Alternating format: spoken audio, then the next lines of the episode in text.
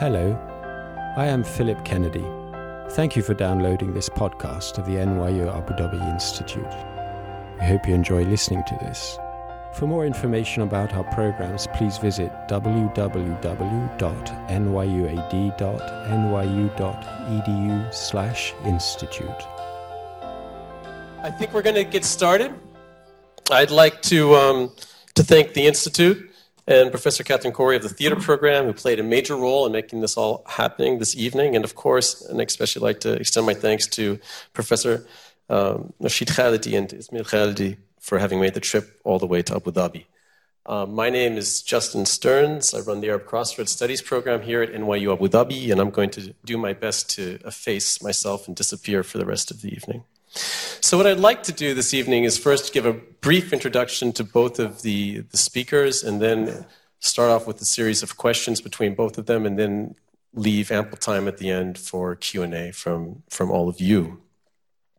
And the main subject of the conversation is, is, is, going to be on narrating Palestine, a look at how both of um, our speakers here have taken up the issue of Palestine in their academic and theatrical work, where they see these two discourses overlapping, that is to say, between the arts and the academy, and where they see them diverging. And finally, I'd like to them to address what it means today, in all senses of the term, to represent and discuss Palestine in the Arab world and in the United States, NYU Abu Dhabi being such an interesting place and that it overlaps and brings together both of these.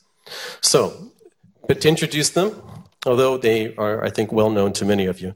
Professor Rashid Khalidi is Edward Said Professor of Modern Arab Studies in the Department of History at Columbia University. He has written prolifically on the history of Palestine, and from 1991 to 93 was an advisor to the Palestinian delegation to the Madrid and Washington Arab-Israeli peace negotiations. He has written seven books that I know of, and possibly more. Four of these have won various awards, and he's edited another two. And he's widely regarded in the United States and abroad as one of the foremost historians on Palestine and American foreign policy in the Middle East. Ismail Khalidi is a playwright, poet, director, and actor who has an MFA from NYU's Tisch School of the Arts and has written five plays, one of which, Tennis in Nablus, has received multiple awards, and another of which, Foot, was presented in a staged reading here at NYU Abu Dhabi last fall as part of Catherine Coray's curated festival, Arab Voices. And it will be performed in Arabic in Palestinian resident camps next year on the 70th anniversary of the Nakba. He currently lives and works in Valparaiso, Chile.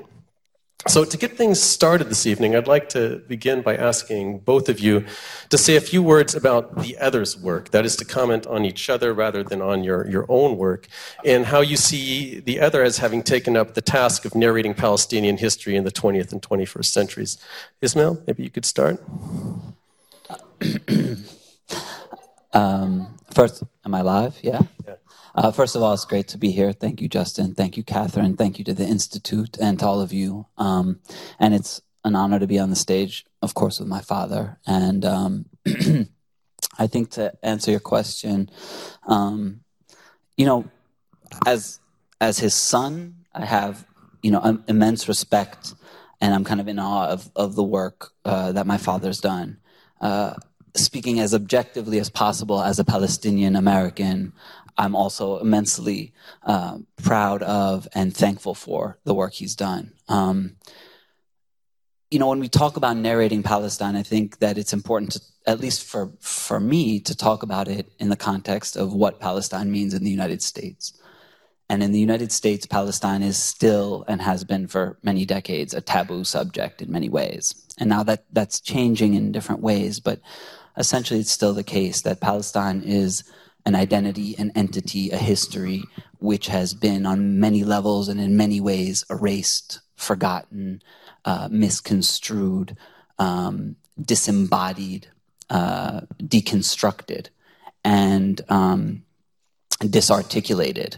And so I think what my father's work has done in many ways is rearticulated it um, by uh, looking very closely at these important historical moments in Palestine and the Arab world and as they relate to the United States, um, uh, and kind of helped. You know, one of the few people who have done really significant work in kind of reassembling what has been disassembled over the years through, you know, physically in terms of the erasure of Palestine, but also, um, you know, politically, intellectually, in terms of, of memory. Um, and so, you know, I think one thing I, I also admire about my father's work is, is that um, while he's very proud personally to be a Palestinian and it plays a huge role in his and his in his life and and and also his ability to understand Palestine. He's, I think, so um, adept at removing the kind of personal element when necessary and focusing with you know precision and moral clarity as a historian on uh, on the topic. And I think that um, the last thing I'll say is that in terms of narrating Palestine and giving ourselves permission to narrate Palestine, which, as the late Edward Said said, you know, Palestinians are um, regularly denied this permission to narrate. Our, our history is narrated for us without our consent. Um, I think that Rashid's work has, um, he's taken the permission to narrate Palestinian history himself. But I think he's also given us, those of us who want to narrate the history of Palestine in our own ways, uh, and understand the history of Palestine. He's given us this uh, vast array of tools to do that properly, to understand the topic, to delve in, and to further conversation and action. Well, thank you. Um, no further ado, wouldn't you like to comment on, on how Ismail has, has his, his work has spoken to the issue of, of narrating Palestine? Yeah. Um, let me begin by thanking everybody for coming, thanking NYU Abu Dhabi, thanking you, Justin, thanking Catherine um, and all the other people who made Nahed and all the other people who made this possible. Um, it's wonderful to be back in an Arab country. It's wonderful to be at our sister university, NYU. Uh, I was down at NYU downtown, New York, NYU, at a conference at a 10 days ago. So NYU, NYU. Um, let me begin by saying uh, I, uh, I, I, love my son's work. I think that it's um, really, really inventive, wonderful theater. I'm not a theater critic, but I, uh, I, have seen readings or productions of several of his plays. And that's not the reason that I think they're important, just because I think they're good plays. The reason I think they're important is because the, the, one of the many tools that was used to deny us, the Palestinians, permission to narrate uh, was a set of artistic and cultural tools. In other words, people became convinced of what is largely a false narrative, not just or in fact mainly because people were writing pamphlets or books or histories, but because people were writing plays and poems and making films and novels which portrayed the Zionist enterprise in an entirely positive light. That's the power of art and culture and literature. And if we are going to completely, you know, do a judo move and and and and and use, you know, our lesser strength to to turn things around, it's not just going to be the work of people like me. I mean, I, I, I, train historians. I'm a historian. My students, I hope, will one day all be working in different fields of Middle East history and will further the process that people before me and my generation have started of, you know, re-narrating Palestinian history from a Palestinian perspective. But if we're going to change the narrative around uh, in the world as a whole, but especially in the West, it's going to require ways that can reach people who are never going to read a history book, who are never going to come and take my classes or the classes of my students when they go out and teach. They're going to be people who will read comic books or read novels or see plays or see movies or see other cultural product and artistic productions. Um, and I think that's the power of, of his work. Um, his, his play, uh, Tennis in Nablus, is a perfect example uh, in, in a book that's on sale out, outside, um, The Iron Cage. I talk about this crucial episode in Palestinian history, which was where I would argue our national movement really suffered a, cru- a crucial defeat, and that was the 1936 1939 revolt. He takes that episode And he's not actually building on my work. He takes incidents from an Israeli historian's book, Tom Segev, and he turns them into a play, this play, Tennis and Nablus, which shows the cruelty of the British, which shows the heroic effort of the Palestinians, which shows the ambiguity of relations between Arabs and Jews in the 30s, which shows, uh, uh, finally and most importantly, that all of these things are bound together and that this was a crucial moment in Palestinian history. But it does it in a way that you know, no numbers of, of, of books on history could do. You know, you, you see the British as the pompous colonial fools that they were. At the same time, you see their brutal cruelty. And you see the Palestinians, in some cases, just gone out. No, there we go. You see the Palestinians, in some cases, doing things that are foolish and wrong. And you see other Palestinians who are heroic and so on. And so you, you get a real feeling for the people who actually made the history in a way that no history book, even the best, can't, uh, can't, can't do. Yeah, I'm actually kind of I'm glad that you kind of brought up other forms. I mean, I'll be using Joe Sacco's footnotes in Gaza next week in one of my classes to teach, and so these these are different types of media which reach other audiences, and and, and they do so very powerfully. In the following, I'd like to ask each of you a couple of questions about your work. But um, while the questions will be directed to one of you, if the other feels uh, interested to comment afterwards, please feel free to do so.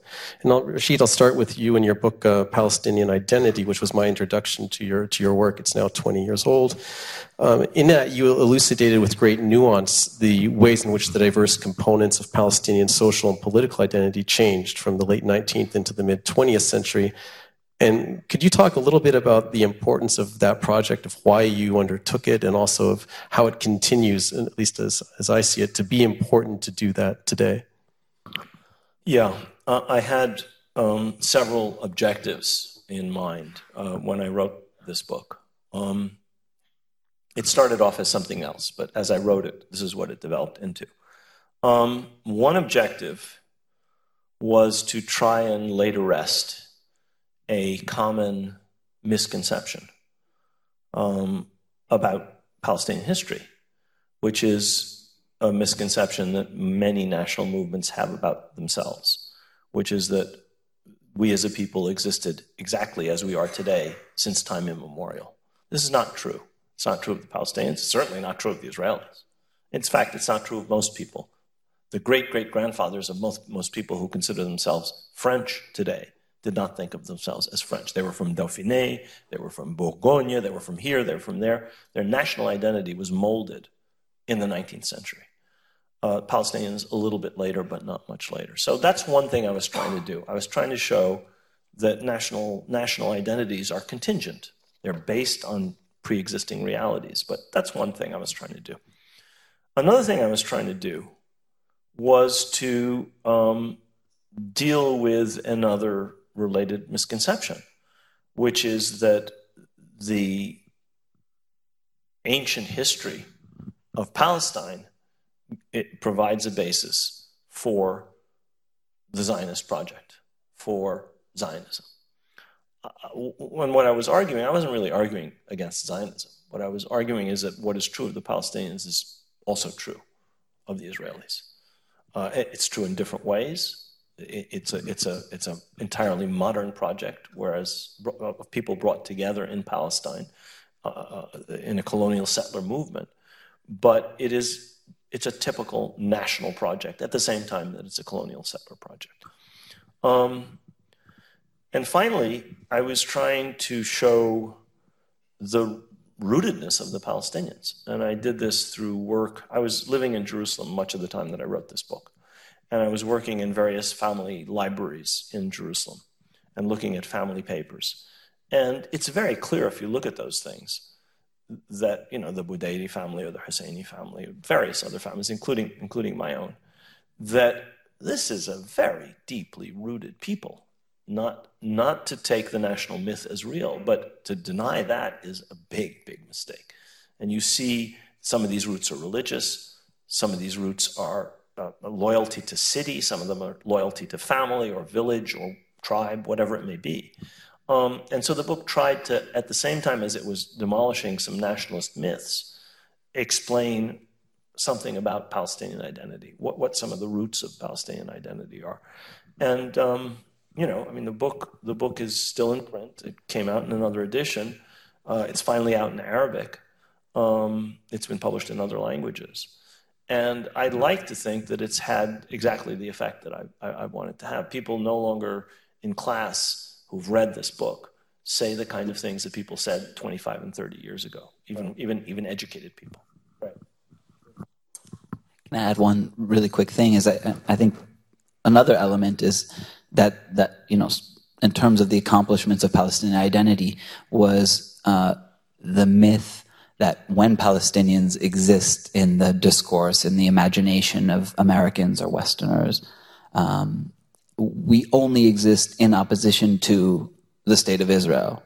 And so that if we exist, we therefore only really started existing in 1948 afterwards or 1967 afterwards, depending on the kind of twisted version of, of history that's being um, you know put forth. Uh, and I think that the other kind of accomplishment of Palestinian identity is to say, no, there is this deeply rooted, complicated history that's both similar to other national movements and national identities and very unique that existed long before 1948. And so that was, I think, a really effective kind of blow in undermining that that destructive narrative about the partial existence or the kind of non-existence or the temporal birth of of Palestinians in, in the public imagination in the West.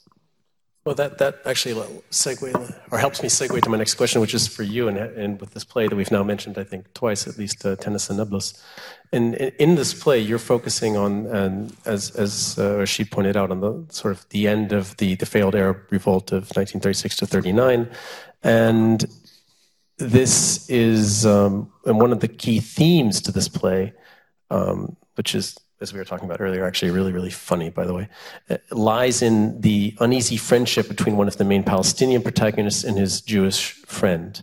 And I was wondering about if you could talk a little bit about that friendship, about what its role is in the play, and maybe perhaps compare it to a very different kind of complexity that is in another one of your plays, plays in, uh, in Sabra Falling, in which there is this rather surreal scenario of an Israeli pilot crashing into a Palestinian refugee camp in Lebanon and being mistaken for a Palestinian family's son who was killed fighting the Israelis. And in both cases, you're bringing representatives of what are sometimes depicted as these two camps into very intimate um, relationships. Um, yeah, and just really briefly about Tennis in Nablus, I think I was very much trying to do something similar to to Palestinian identity in a very different way, but of of subverting that narrative of the of Palestinians only existing um, in relation to and in opposition to Israel, and therefore only after 48, and to say that actually put it the Palestinian national movement and Palestinian identity within the context of a much longer history dating back to the beginning of the 20th century, but uh, also firmly rooted as an anti-colonial struggle, right? In the United States, we celebrate uh, in, and in Hollywood, you know, Indian independence, right? Gandhi, um, uh, Nehru, right? The Indian struggle against British colonialism. We celebrate the Irish struggle against British colonialism. Uh, but somehow Palestinians are not put in that same category. Um, and I and I think and I thought uh, that it, it, it's very important to kind of uh, to kind of intervene in that in that narrative and and put the Palestinian story, uh, you know, within that kind of pantheon of anti-colonial movements, and also um, uh, that that predates, you know, the conflict with with Zionism.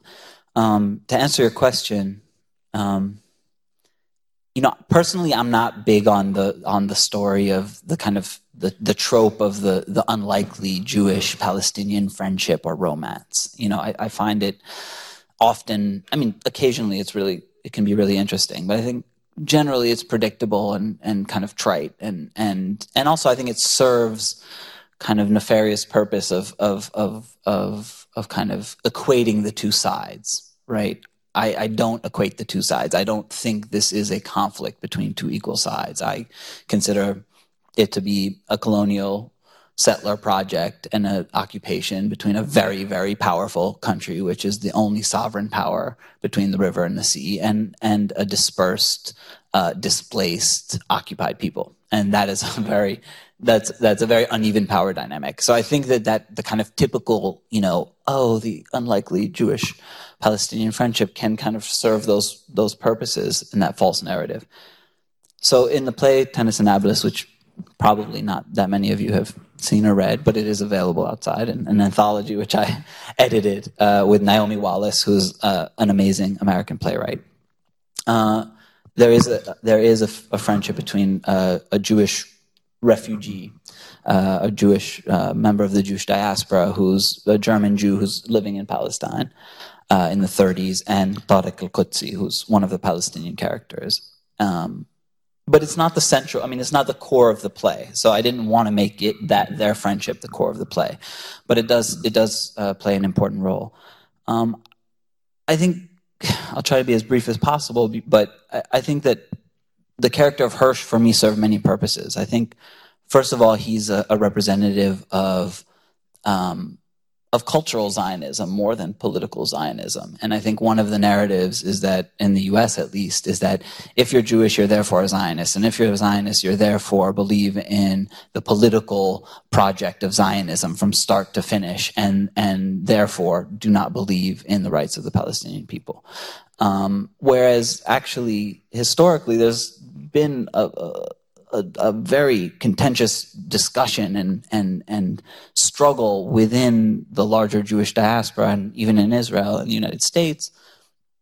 Um, it's taken various forms, but about the nature of Zionism and about the nature of Judaism as it relates to the Zionist project. And so Hirsch, for me, is, is, is a character that complicates that kind of narrative of, you know, Zionist equals this, and, and, and saying that actually there was at that point some nuance. And for me, he's a representative of that cultural Zionism, and which is to say that there's a belief in in the you know the rights of the Jewish people to kind of be spiritually and culturally connected with Palestine or, or it's Israel, but it doesn't necessarily mean it's an endorsement of the national project of displacing Palestinians, right? And so for me, he kind of adds he's a character that in that sense adds that nuance and adds that um, you know, he has that nuance to him. To um, and then their friendship also, for me, represents a very real part of the Palestinian story at the time, which is that although ultimately um, the Zionist project succeeded in taking over Palestine through force and displacement and violence and terror in 1947 and 48 and thereafter, there was decades in which uh, Jewish settlers were attaining land, obtaining land through legal means, through buying land, sometimes with the help of the British. But there were many instances in which Palestinians, for a variety of reasons, were selling uh, land to uh, to Jewish settlers. And in in the play, Tariq is selling family land uh, to Samuel Hirsch, who's also his friend. And he's doing that for his own reasons of wanting to be modern and Western and a successful businessman and trusting this man and having compassion for Jews.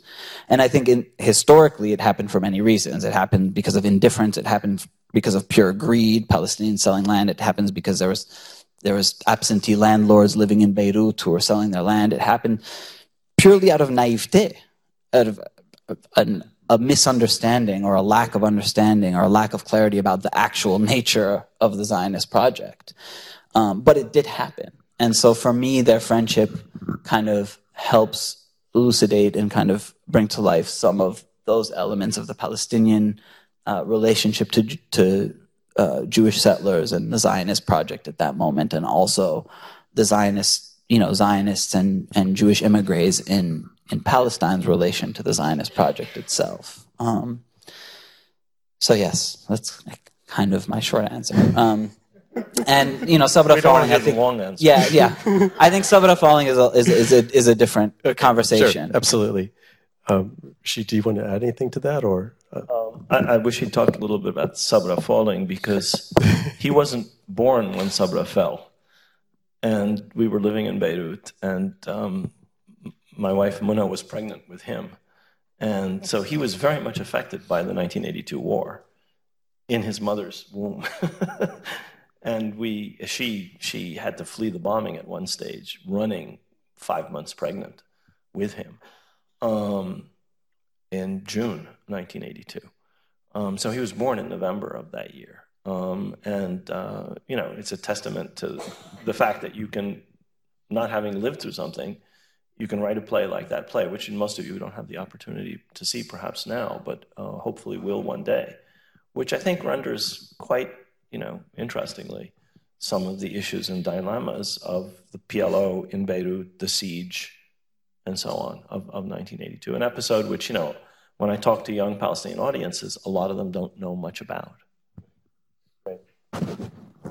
Okay, perhaps then to, to pivot back to some of your your own work. I'm thinking here specifically of, of, of brokers of deceit and, and sowing crisis. You take up the uh, the U.S. role in uh, in frustrating uh, Palestinian nationalist aspirations, and it's it's uh, perhaps only appropriate uh, here in a, at a U.S. institution to reflect upon this. And so I was. This has gone on throughout a multi-decade long process. It's sometimes referred to as the peace process. And if could you briefly reiterate um, why why this has been the case? That is to say, what what is what have been the major motivating factors for the United States to to support Israel in the way it, it has, and to and to basically render a, a sovereign Palestinian state, uh, well, what seems now sadly a near impossibility. You know, in, in that book, Brokers of Deceit, I make a very harsh judgment which is that the United States does not do what Israel wants, where American vital interests are concerned. And I cite case after case after case where American Cold War imperatives or American economic imperatives or other American imperatives led American statesmen to bully and coerce Israel into doing what was necessary for the United States to achieve its objectives. If anybody's interested in question and answer, I can go through some of these cases where the United States perceives that its vital interests are concerned, the Zionist lobby, the power of Israel in the American scene, Israel's influence on the media, all of this stuff just doesn't count. Presidents will do whatever is necessary where they see that it's important for the United States to achieve an objective. And if the Israelis don't like it, they're brushed out of the, out of the way. And that's happened again and again and again on issues that they consider important. Palestine is not one of those issues. On the Palestine issue, there is no cost whatsoever to the United States for taking a completely pro Israel position. Why is that? Look around you at the Arab world. Why is that? Because the Palestinians don't have the kind of allies that Israel has. They've had allies at different times in the past. Most people in most Arab countries have supported them. But I think if we go back to 1948 and we look at the governments that were in power, or we go back to later periods of, of, of history, we will find that there was almost no cost for the United States doing various things on the Palestine issue that were harmful to the Palestinians and that were helpful to the Israelis. So I, am not trying to say that the, that, the, that the Israel lobby is not important. I'm not trying to say that the links that have been built up between the United States and Israel are not important. I'm simply saying that on this issue, the Palestine issue, it, we, we're talking about something that is not seen as a vital interest. And that's largely because the United States can have outstandingly good relations with the Arab countries, most of them, and with the Islamic world, most of it, and pay absolutely no price for its policy on Palestine. Absolutely no price. So this is a Palestinian problem, but I would argue it's also an Arab problem. It's an American problem too, because this is harmful, in my view, to the American national interest. Pardon me? They don't pay a price with the, with the rest of the international community. Yeah, that's true to clarify, I, I, haven't given you the whole argument of brokers and deceit. No, no, no, no. I get that. I'm just wondering: is there a, is there, in looking at it this way, is there a single American imperative for why they've behaved the way they have towards the Palestinians, or is it just that the Palestine doesn't matter? They're willing to. There's no reason for them to ever support such a project, and therefore they've never gotten behind it. I'm just wondering if there's an ongoing theme that runs through the last 50 years of American diplomacy towards Israel and Palestine, or if it's a matter of each individual president and foreign policy establishment just making up their minds on a decade by decade basis towards what suits their short term interests the best. I mean, it goes back to Truman, who said to a bunch of American diplomats who had been brought together in Washington in 1945 to tell him that um, there would be negative consequences consequences for the United States in supporting the, the Zionist project. And Truman was new, new in office at that point. It was early in 1945. He'd been in office six or eight months since President Roosevelt died. And he said, I'm sorry, gentlemen. I have many, many, many hundreds of thousands of people.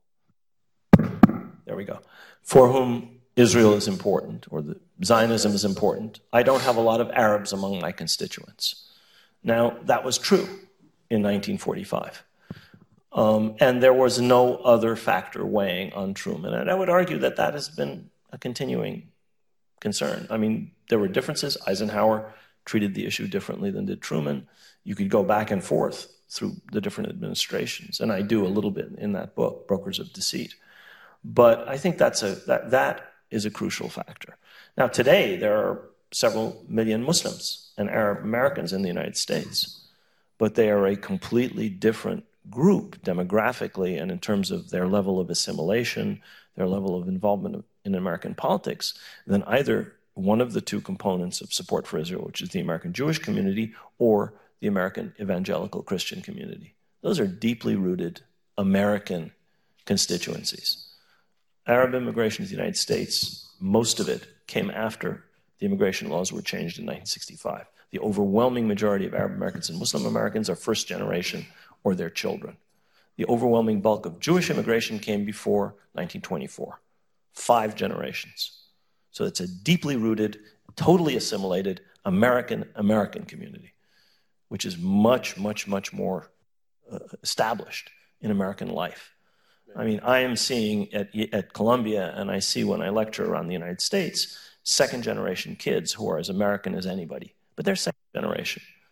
They don't yet have the established position in society that people who are fifth and sixth generation Americans, they don't remember the shtetl, they don't remember Minsk or Pinsk or wherever it was their great great grandparents came from. Whereas the kids I teach, the young people I teach, their parents grew up in Jordan or their parents grew up in Palestine or Egypt or wherever it may be. So, so we're a little ways away from having the, the millions of people who have the weight within the American electoral system and the, and the financial wherewithal within the American uh, electoral system of these two major constituencies evangel- evangelical Christians, who are very important in the Republican Party, and, and, the American Jewish community that's important in the Democratic Party. I, I would just add in that I think that another factor is that the Israel lobby, you know, where they dig in their heel, heels most and exert the most, and where they kind of draw the line is on Palestine because it conflicts so profoundly and inherently with the Zionist project. Whereas policy on Egypt or Iran or Saudi Arabia or whatever. I mean, the, the, the Israel lobby will have, um, you know, will have their opinions and try to try to influence policy. But I think that there's a they dig their heels in in a different way when it comes to Palestine because it conflicts so profoundly uh, with the Zionist project. So, let me on again sticking with the United States come to one of your uh, what I consider to be perhaps your most ambitious play, which is "Dead Are My People." And in, in, in, this play, you're stepping away from Palestine per se, and you, you turn to the story of, of Nicola, who's a Lebanese immigrant in the southern United States in 1918. He becomes friends with a local African American who's involved in resisting the, the local powerful branch of the KKK.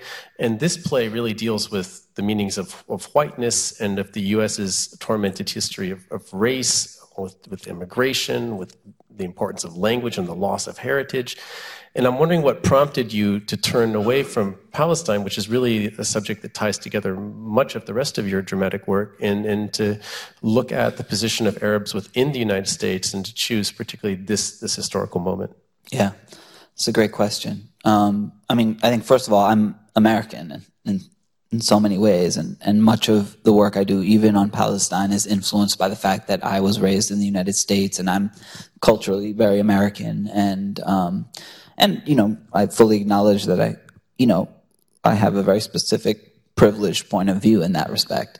Um, but I also care deeply about inequality and have witnessed inequality and the power dynamics of of racism, specifically in the United States, um, for my whole life, and and also find that it's not unconnected to the issue of Palestine, and vice versa. So, I mean, I think that. Um, it's incredibly important in that respect. Uh, also, one of my grandmothers immigrated from Lebanon in the uh, 1920 to the United States. Um, so I kind of I do have also a family connection in that respect. Um, also, you know, the question of whiteness is very is very intriguing to me because as even though I am politically marginalized in the United States uh, because I'm Palestinian, because of my name, because of my birthplace, because of my presumed religion, uh, and have dealt with that my whole life, I also uh, you know, pass because I'm very light skinned. I pass, I can pass as white. So the idea of whiteness has always been very interesting to me because it, in some ways and in some context, I am perceived of as white and and am white, uh, but I've never felt politically, culturally um, uh, that that was something that I could kind of buy into or I wanted to kind of cash in, right? Um, so the other element is that I was uh, reading the work of, of a historian, I think that trained with my father, uh, Sarah Gualtieri, um, who's now at uh, USC uh, in Southern University of Southern California, and she wrote an amazing book called Between Arab and White, um, which was based on research of hers, which documented the instance instances of, of Arab Americans, Syrians they were called at that time, so mostly from Mount Lebanon, who were actually lynched in the United States in the South. So during Jim Crow, at a period when thousands of black men and women were being extrajudicially murdered and tortured by vigil- by law enforcement and vigilante groups like the, the KKK, um, there were instances of others who are not neither black nor white, um, including Jews, including Italians, but including Arabs as well. Um, and the irony of that for me, what I found very fascinating is that it was happening at the exact same time that Arab Americans were legally achieving whiteness. So they were achieving citizenship, which in the 1920s was based on whiteness. You could only be American if you were white. And so these uh, Arabs from Lebanon and Syria and Palestine were going to great lengths in the courts to prove that they were in fact white using a whole array of arguments. Of course, whiteness is not a real thing; it's invented. So, as you can imagine, the arguments were crazy, but. Um, but it was happening. And so I found it fascinating that you had at the same moment Arabs being lynched by mobs for not really being right, you know, or white, um, uh, and at the same time kind of achieving whiteness. To me, that's especially kind of fascinating viewed from the perspective of 2016, 2017, in that post 9 11, especially, Arabs and Muslims have entered into a very distinct category that is not white in the United States, um, and that ranges from terrorists to you know uh, slovenly immigrant to kind of Guantanamo torturee, et cetera, et cetera. So, um, and also you have this explosion with new media of the kind of public the the public documentation of essentially what are modern day lynchings of black men and women in the United States, right? Police brutality and uh, police violence against African Americans has not stopped since Reconstruction, right? Since the eight, late 1800s, it's been a steady, uh, you know, dose of violence um, that black uh, black Americans have dealt with. It's just that now it's kind of exploded onto the scene and, and it's much more visible. Cameras. Uh, because of cameras, uh, oh. camera phones, and, and all that. Um, so for me, this, this play really spoke to all of those things at the same time. And all of these things, which are, as, as, the, as a historical playwright, as it were, and as a son of a historian, as as an Arab American, were really fascinating to me. Really uh, inherently dramatic stuff and politically important, kind of historical in terms of it, the historical kind of interest of of the topic, but also the the degree to which the topics are are timely, right? We're talking about racism, whiteness, uh, and and brutality Uh, uh, I mean, just- towards the other. I just jump in here. This this illustrates perfectly what I started with, which is that the number of people who will read my student's book between uh, what's the title? Oh, Sarah Gualtieri, between Yeah. Arab and white. Between Arab and white. You know, or maybe the number of people in this room, 100, 200, 300. The number of people who can learn about these issues that Ismail was just talking about through seeing a play that's produced is going to be many, many times that at each performance. So art and culture, and, and it could be comic books, it could be sculpture, it doesn't really matter, uh, has the potential to reach so many more people. And in some ways, in a more profound way. I mean, you know, it's a great book. I, I, it's a wonderful book, Sarah's book. But the way in which a good playwright can, or a good novelist or a good poet can, you know, crystallize these things and convey them to ordinary people is unparalleled. I want. I mean, I'm, I'm sensitive to, in part, I'm sensitive to time, first of all, but I'm also sensitive to the, uh, in some ways, our positionality here. It's, it's very easy for us, uh, in some ways, to to criticize the United States being so far away from it. I mean, deserves full criticism. So I want to turn to a slightly different different subject, and to pick up on something actually, Rashid, that you said earlier when you were talking about um, the reasons that the Palestinian national aspirations perhaps have been been frustrated. So in much of your work, or in many of your work, you return to a theme. It's not necessarily a central theme, but it, but it's there that the plight of the Palestinian people can not only be attributed or isn't attributed solely to Israel's occupation and to the Zionist project in general, or solely to the U.S. support for Israel, but also to the ways in which Arab states, and in particular sometimes the GCC states, have failed to fully support the Palestinian cause. And why do you think that is? Because that, in some ways, is more counterintuitive. Uh, and, and, and, will that continue? Is that well? I mean, the job description of a historian. I always say when asked a question like this, the job description of a historian does not include predicting the future. I don't know Fair enough. whether Fair enough. that situation will continue. But I think that it's been a distressing pattern going back to the 1940s that Arab gov- whatever their peoples felt, and it's very clear. I mean, I've done research on the period before World War One. People in the Arab world were m- were mobilized and motivated by the Palestine issue in 1911. In 1912, members of the Ottoman Parliament were bringing up the issue of Zionism and making a real nuisance of themselves in Istanbul. They did this because of public opinion in Damascus and in Beirut and in places and in Cairo and all over the Arab world, in Baghdad. So I am not now saying that there has not been sympathy for the Palestinian cause uh, at, any, at any period.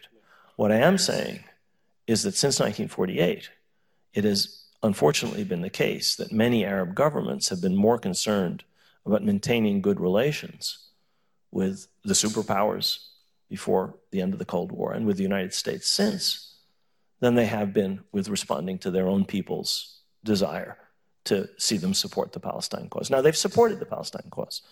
The PLO has depended in the past uh, uh, uh, enormously on contributions from Arab countries, on weapons from other Arab countries, on, on, on, on Arab countries like Kuwait, for example, allowing the PLO to raise money among, among Kuwaitis and Palestinians. Um, so, this is not to say that there has not been extensive support, diplomatic and otherwise, for the Palestinian cause over time. But when push comes to shove, and it's a question of do we really, really need, or do we re, are we really willing to alienate the Americans over this issue? Or are we going to just pull back a little bit? I mean, I don't want to talk about the GCC, but look at what happened with the resolution in December. Egypt was sponsoring an important Security Council resolution. Egypt was a member of the Security Council. And Egypt was the sponsor of the resolution. Egypt withdrew the resolution under American and Israeli pres- pressure. President elect Trump and Prime Minister Netanyahu basically gave him a stereo tongue lashing. And President Sisi withdrew that resolution. It was reintroduced by other Security Council measures, uh, members. It passed with the vote of Egypt and the veto of the United States. But that's a perfect example of what I'm talking about. That, that makes a lot of sense.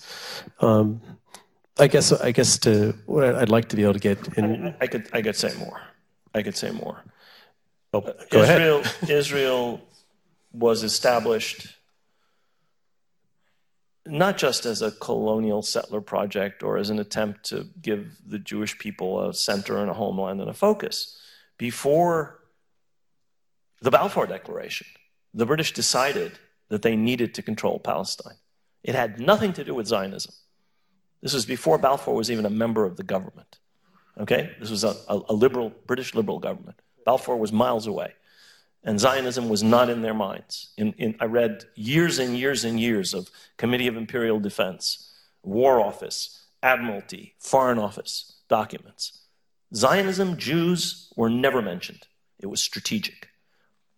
Controlling that part of this region was absolutely vital to British imperial That's why Lord Balfour issued the Balfour Declaration. It wasn't the brown eyes of Chaim Weizmann. Right. And those, those considerations continue, you know, right up to the present day. Uh, so Israel was established for reasons that had nothing to do with Zionism, or rather, the British took Palestine and established the Zionist movement there for reasons that had nothing to do with Zionism. And Israel today in the Arab world continues on its own for its own reasons to play a divisive role. If there are Sunni Shia disagreements, that suits Israel. If there are conflicts with Iran, that suits Israel. And it, it, it, we don't, can't blame Israel if people start fighting each other or if there are important issues between Iran and other Arab countries. But it's, it's depressing to see that the kind of role that Israel plays is not always fully recognized as a it was it was it was established before Israel was was there by the British to divide up this region to have the strategic fulcrum. And it still plays that role long after British the British Empire has disappeared. And long after in fact this is even an American concern. This is now an Israeli concern. And they do a great job of it. Uh, if you if anybody's interested look very carefully at the map of Syria and look at some of the groups that are backed up against the Golan Heights, they get all of their support from, from Israel. The, the ones that are, whose, whose backs are to, what is Israel doing in Syria? It's not the only actor in Syria. Iran is in Syria, Russia is in Syria, five other countries, major actors are in Syria Turkey, United States, Britain, France, and so on and so forth. But what's Israel up to? We don't ask ourselves those hard questions where our time is, is coming uh, to an end, but I want to get in one last question to, to Ismail. And this has to do with your, your play Foot, the one we had a reading of which uh, here last, last year. And this is your, your, your, your monologue on the life of the, um, the Palestinian football player Tarek Al Qutta, who was killed by the IDF in 2006. And, and you have in that play, I mean, it's a very powerful um, play. You have in part, you have an incisively critical portrait of, a, of an official in the Palestinian government. And I was wondering, um, you know, how you have chosen to approach this subject of the relationship of the Palestinian people with their leadership in your work, I mean, which is a complicated issue for many reasons. And if we have perhaps just a moment after you respond, I was wondering, Rashid, if you can comment, having been inside the negotiation process itself, on the way in which the Palestinian leadership may not always have negotiated in the most productive ways for the Palestinian people. Yeah, uh, I mean that's a, it's a very tricky question, and and you know because one of the tropes uh, in the United States is you know the Palestinians never miss an opportunity to miss an opportunity, and and and kind of every conversation about Palestine is is very I think, adeptly kind of, um, you know, there's an attempt to steer it to like, well, the Palestinians did this, and so I'm I'm very hesitant to play into that, right? Um, at the same time, and I feel very strongly that you know uh, we should be the ones to air our own dirty laundry and, and, and deal with that very honestly and and and to be very wary of kind of being steered into that conversation by by others, specifically Americans and, and Israelis. Um, but I think that's something that I learned, you know, from from Rashid's work too, which is very kind of clear and and and, and concise and articulate and and and does not kind of hold back on on calling out the failures of Palestinian leadership historically when necessary. Um, and, and, and I think to do so within the context of, of understanding the role that Zionism and imperialism played, uh, and, and the power dynamics is very, is important, right? So it, for me, that conversation always happens in the context of, well, Arafat was never in a position of power, or even Abbas, uh, you know, is always operating from a position of, of weakness, right? That said, uh, I think it's incredibly, to point, incredibly important to point out where there have been strategic and moral failings on the part of the Palestinian leadership, because there is a responsibility um, uh, that, they, that they hold for the, for the dire state of the Palestinian people today. I think they've failed us since the 30s in many respects. It's also worth saying, and I always have these conversations, and in Foot, actually, the character says all the good Palestinian leaders are dead or in jail. And we're kind of left with the dregs mostly on for for a reason. Right? I mean, this is a strategic decision where external factors do play a very important role. And I think it's important to, to say that. Um, but you can look back and many of the smartest, most courageous uh, Palestinian leaders and artistic and cultural figures were assassinated, were incarcerated, were exiled, were neutralized in various ways. Um, but the living have haunted us with their their bad decisions in many ways, and and um, and I think that continues to the present day. I mean, when's the last election we've had in Palestine, right? And uh, you know, I saw Mahmoud Abbas at Shimon Peres's funeral. I mean, I find that appalling, right? I find the use of the Palestinian Authority to crack down on dissent and do the job of the occupation absolutely unacceptable and and and and tragic, right? Um, so, so I, I, think that it's as I was writing Foot, it came out um, just very naturally as kind of in this fictionalized account of this football player who was on the Palestinian national team and was eventually killed by Israeli soldiers. And I would also add that Palestinian football players, soccer players, are continually uh, targeted by uh, the occupation, whether it's not being allowed to get to tournaments, being tortured, exiled, imprisoned, or in some cases murdered. Um, anyway, so it, it just came out organically. And I think, listen, if you talk to any Palestinian on the street, uh, and they are sure no one's listening, they'll tell you basically the same thing. Um, I mean, Palestinians are not, not, idiots. I mean, they're very highly educated, highly experienced people um, who who know when they're being duped, and they know and they know when they're being when they're not being well served. And so, I think that um, I hope at least that that kind of articulation of it through the character and foot is simply kind of an extension of what most Palestinians would tell you in any conversation. Well, I'm, I'm just wondering if, if uh, in part, reading through your, your account of how you experienced the negotiations in, in Madrid and then in, in Washington, if there's anything in what Ismail has said that resonates with that. I mean, it's on a very different level that we're talking here. Yeah. But, well, two couple things. Um, I, I wrote a very, what I thought was as sympathetic as possible account of the failures of the Palestinian leadership um, in the 30s and the 40s in the Iron Cage. And I took that up to the present. Um, and, you know, no national movement between World War I and World War II fighting against a colonial power achieved national liberation, except the Irish. In the entire period between World War I and World War II, not one colonized people achieved independence. So the Palestinians, having been defeated in 36 39, were in good company. You know, a leadership of angels would not have, you know, guaranteed national liberation and defeat of the Zionist project and the British packing up and going home on ships. Um, so any criticism of the Palestinian leadership of the 30s, which included my uncle. I mean, you know, this is not a criticism of a bunch of people over there. This is self criticism and criticism of my family, my class, my, you know, the leadership that, you know, I, I, uh, in which we're all implicated as Palestinians.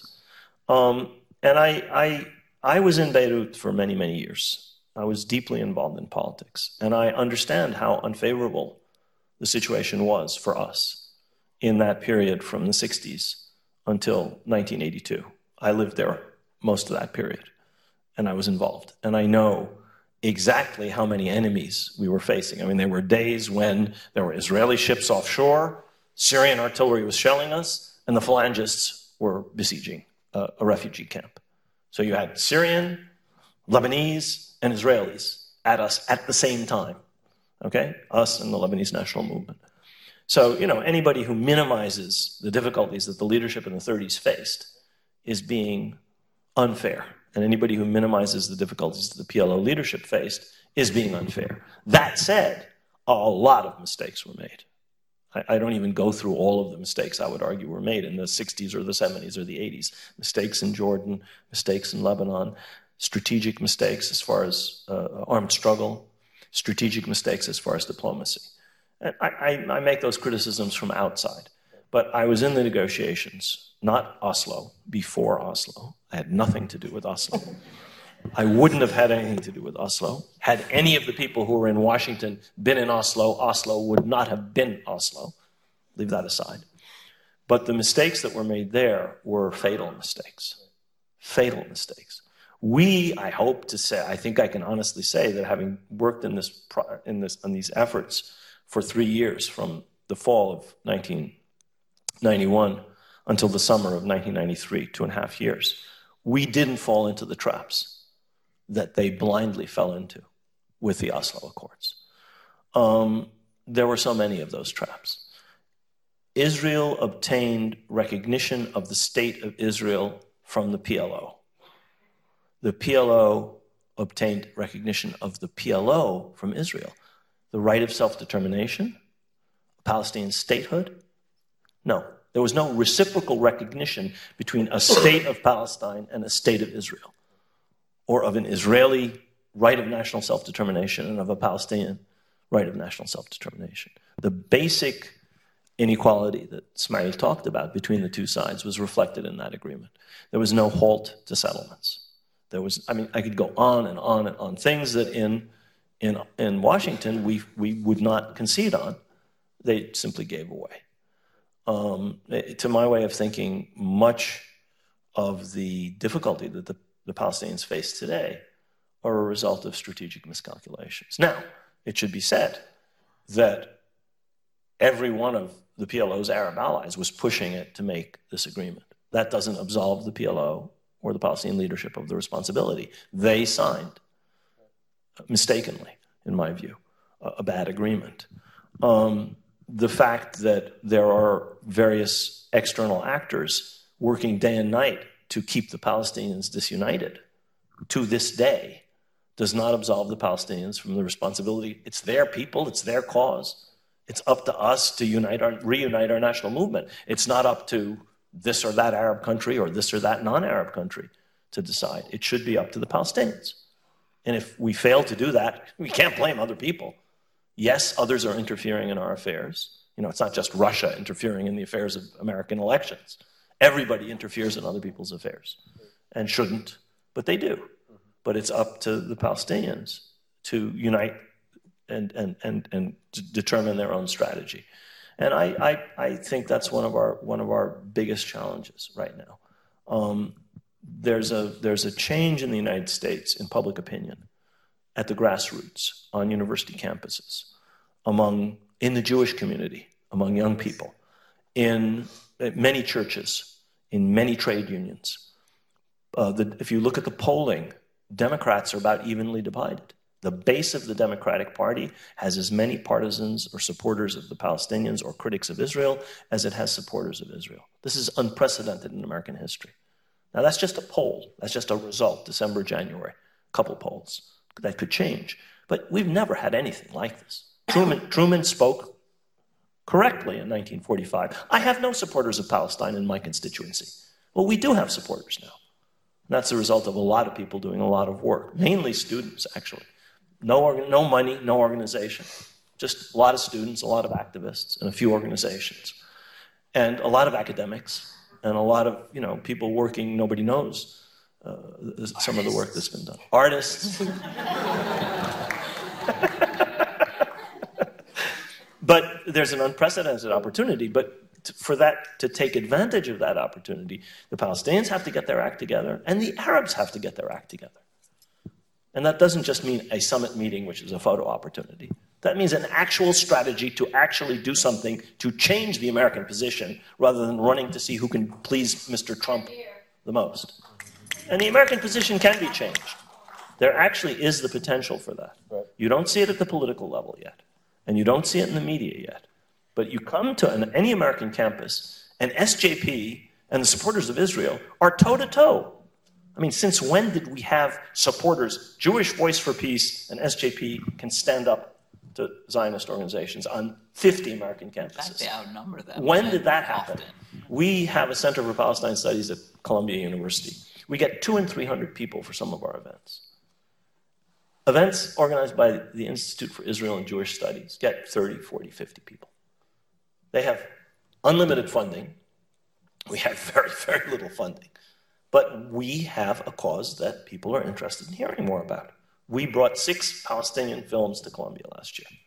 We brought uh, Amir Zarbi. We brought uh, uh, Hani Abbas. I mean, we brought a couple of really good Palestinian filmmakers. We brought May Masri. Uh, just this past year. We got hundreds of people for that. That was not me giving a boring lecture that was really good films and really brilliant filmmakers talking to an American audience. There were very few of our people in that, those audiences. Okay? This is not preaching to the converted. Now, that's just Columbia. NYU is another scene. Each, each campus you go to, it's a different scene. So there are opportunities in the United States which, were we, the Palestinians, better organized and more united, and were the Arab world able to focus on this a little more, and a little more seriously, uh, I think would, would enable us to see some changes. I have more questions, but I, I, really want to make sure we have enough time for Q&A, so I'm going to go, go to the audience. We have about 15, 20 minutes. If people have questions. We have two people who are going to be walking around with phones. Um, we're going to give up one of our mics up here in spirit of solidarity. Um, so hands. Uh, yes, right here.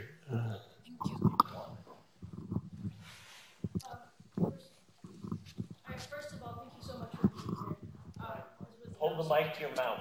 It's not. Oh, great. Um, yeah, this was great. Thank you so much. Um, this is kind of a question and kind of a comment, but relating to what you just said about how notes. Um, there's a change of the American position, and people should be taking advantage of that.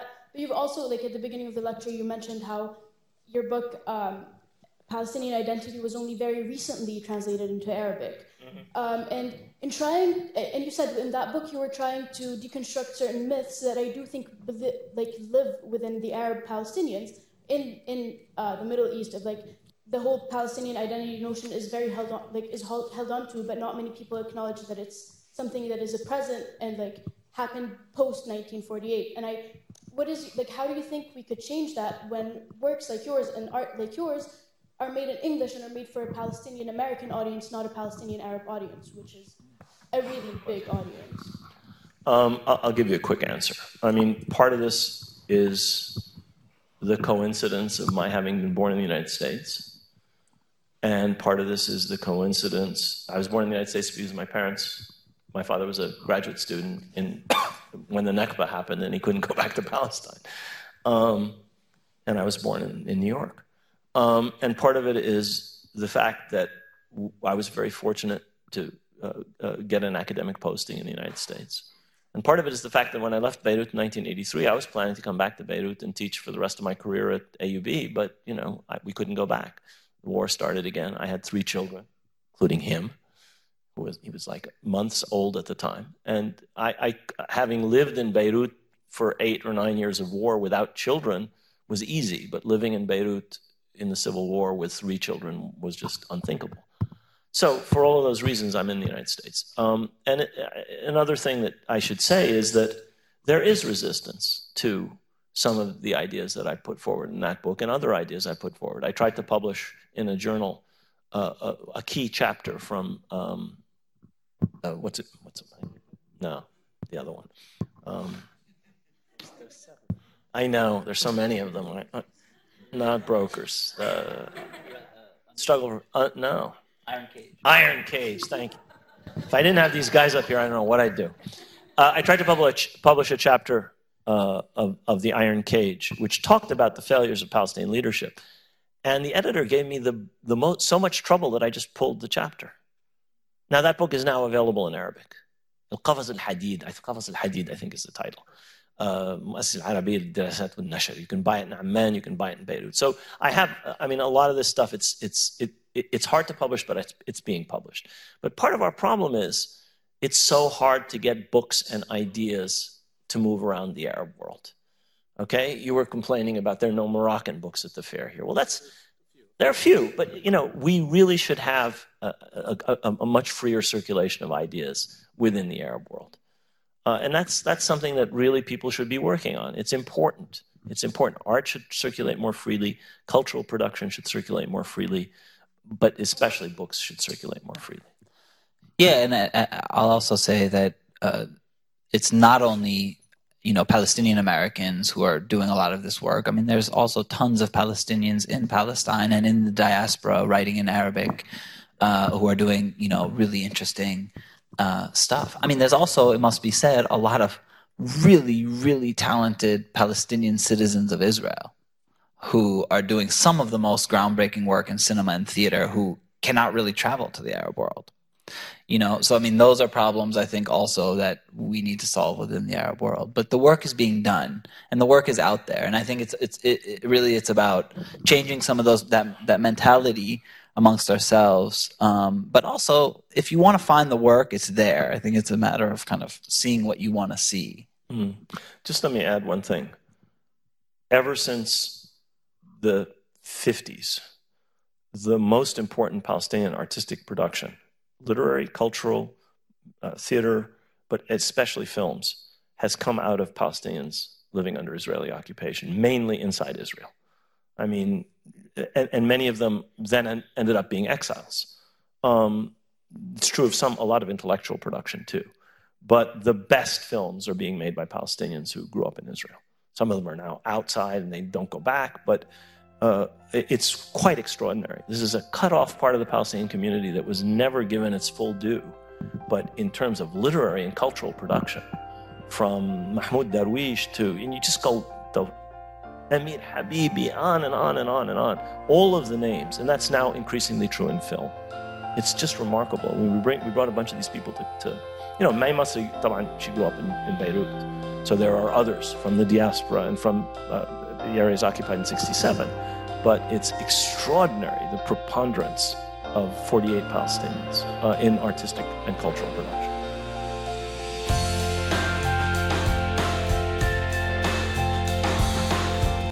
You've been listening to a download from the NYU Abu Dhabi Institute.